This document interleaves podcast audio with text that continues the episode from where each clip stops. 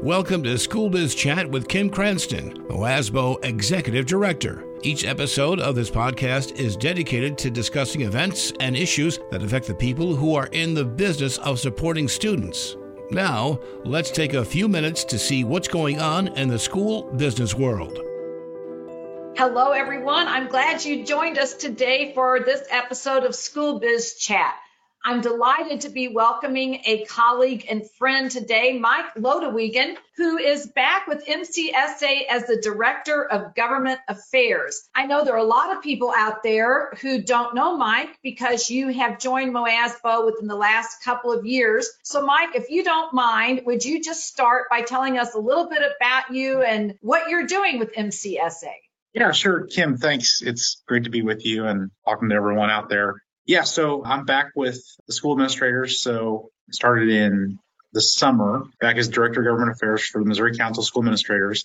I'm returning to this this role from about three or four years ago. I left briefly to go work in corporate America, and I'm coming back now to to work on education issues. So a lot of my role it's going to be similar to what it, what it previously was with a few small changes. So I work for the Missouri Council of School Administrators, which is an umbrella organization here in Jefferson City. Part of my responsibilities is to organize the School Administrators Coalition, which is a group of about a dozen different organizations that in some form or fashion represent school administrators. I'm not going to give you the alphabet soup of everyone involved, but MOASBO is, is, a, is a great partner in that coalition. And so what we will, we're tasked with every legislative session is just following what bills are out there that are being considered by the General Assembly providing information and updates to the organizations about where those bills are, providing various talking points and, and sort of our analysis of some of the impacts of what they could have on schools and allowing the organizations to you know, weigh in as necessary if,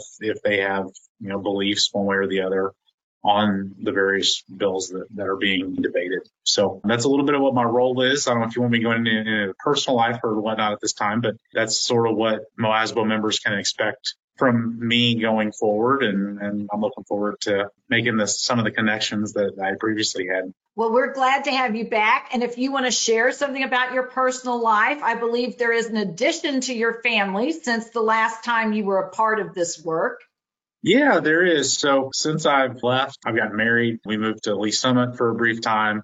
We're back in Jefferson City. During this during that time, we were lucky enough to be blessed with our daughter Harper who is going on like 12 at this point, but she's 21 months right now. So we got a little toddler running around right now, which makes life a ton of fun. It does, especially this time of year. So that's exciting. And we are glad that you're back.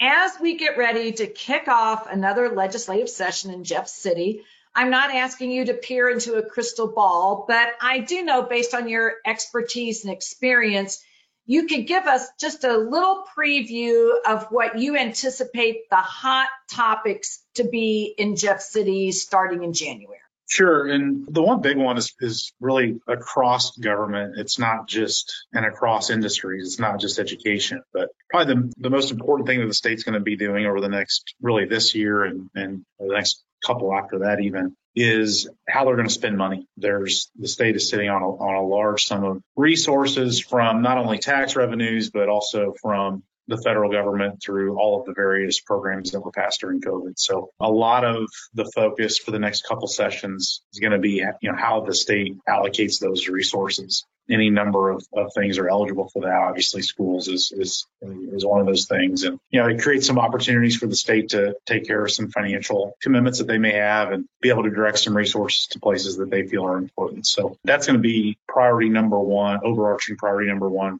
during this legislative session. When we start looking, kind of diving down into education specific pieces, probably the put it in two different buckets as I've been looking at it. There's there's sort of the hot button sort of topics of the day that we've the administrators have heard about previously, both in previous sessions and even during this last election cycle and probably even some of your in your within your districts. Those are going to be you know what I would consider a little bit more hot topic partisan type of issues regarding like critical race theory, transgender participation in athletics, parents' bill of rights, We've been previewing some of the bills that have been pre-filed over this first week And there's a lot of those. And so, you know, in listening to some of the leaders of both chambers, the House and the Senate, it, it appears that those are priorities for the folks at, at, the Capitol. So we should expect to see those sort of things. And the other bucket is is really things that we've worked on for for decades at this point is, you know, some of the more choice focused things, school choice, you know, whether it be expansion of charter schools, expansion of some of the voucher programs that have been created over the last couple of years, or some of this, you know, public school to public school open enrollment sort of ideas. Those are always always going to be out there. I, I would expect those to get additional time as well. But between spending of the money, working on some of this some of these this curriculum and and that sort of thing and the choice stuff those are a lot of a lot of issues a lot of big issues a lot of heavy lifts that we're all going to need to be focusing on going into the, the 2023 legislative session so I know we say this every year that it's going to be challenging, controversial, difficult, but the things you've just identified, first of all, just spending money. I know lots of people would have some ideas on how that should be allocated. And then these hot button topics that are so embroiled in partisan politics, along with what you labeled as some of the things, the issues that we've been confronting for several years, you put that all together and I do believe this year will be a challenging one. I think there will be lots of activity, lots of things to pay attention to, and our folks need to stay informed and involved so they can help inform and educate their communities. And I know you probably want to take just a minute to speak to that about how important that is. Well, I mean, yeah, it's no different than any year. It, regardless of how difficult the session is or anything like that. I mean, ultimately, the responsibilities and, and what's what should be expected of us and as school administrators in particular is just staying up to date on what's being talked about and how it would potentially be implemented. Because ultimately, it comes back to the the administrators of the school district to implement any of these policies. A lot of what I've come to realize, and since being gone and coming back, is you know a lot of what we do and when we talk about bills that are being considered is really about the practical impact, less about the philosophical, but more about listen, how is this going to impact? How are we going to be able to to implement this? Ultimately, these policy decisions are made by you know at the local level by boards. The state legislature has the ability to, to influence what happens at the local level as well. Those are decisions for, for them. For us as administrators, we need to be able to talk about how is this going to be implemented and get through some of those things and that, that can be a challenge sometimes just because people get so focused on sort of the philosophical idea behind something. And so trying to cut through that and get sort of down to the brass tacks, how is this going to work? Is really the challenge every year. It's just, it stays, it, it's, it's critical for us to just kind of understand sort of the ins and outs of how this is going to work because ultimately as administrators it's going to fall back on us to have to be able to implement it, it's it's just important to to know what's going on and then when it's necessary, you know, you have to be able to, to reach out and engage with these policymakers that need to be able to hear that so that if changes need to be made to the bill to make it better or to assist, like we need to be able to make those. Obviously, you know, working in education, there are a lot of folks as well that just have strong beliefs about certain topics and sort of core values.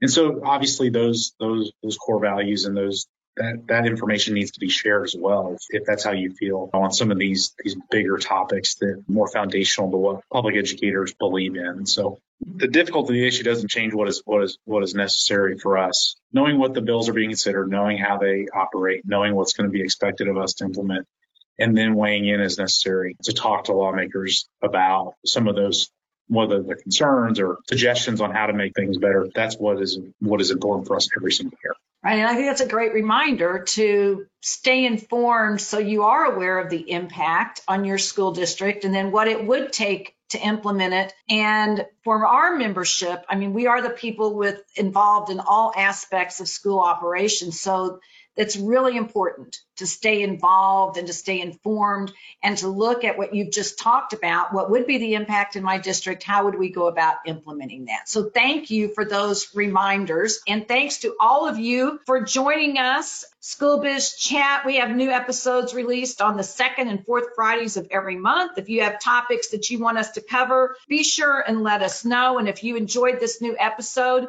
be sure to leave us a review on Apple Podcasts and Spotify and share this with others who may be interested in this topic. Until our next time, take care. We'll be chatting.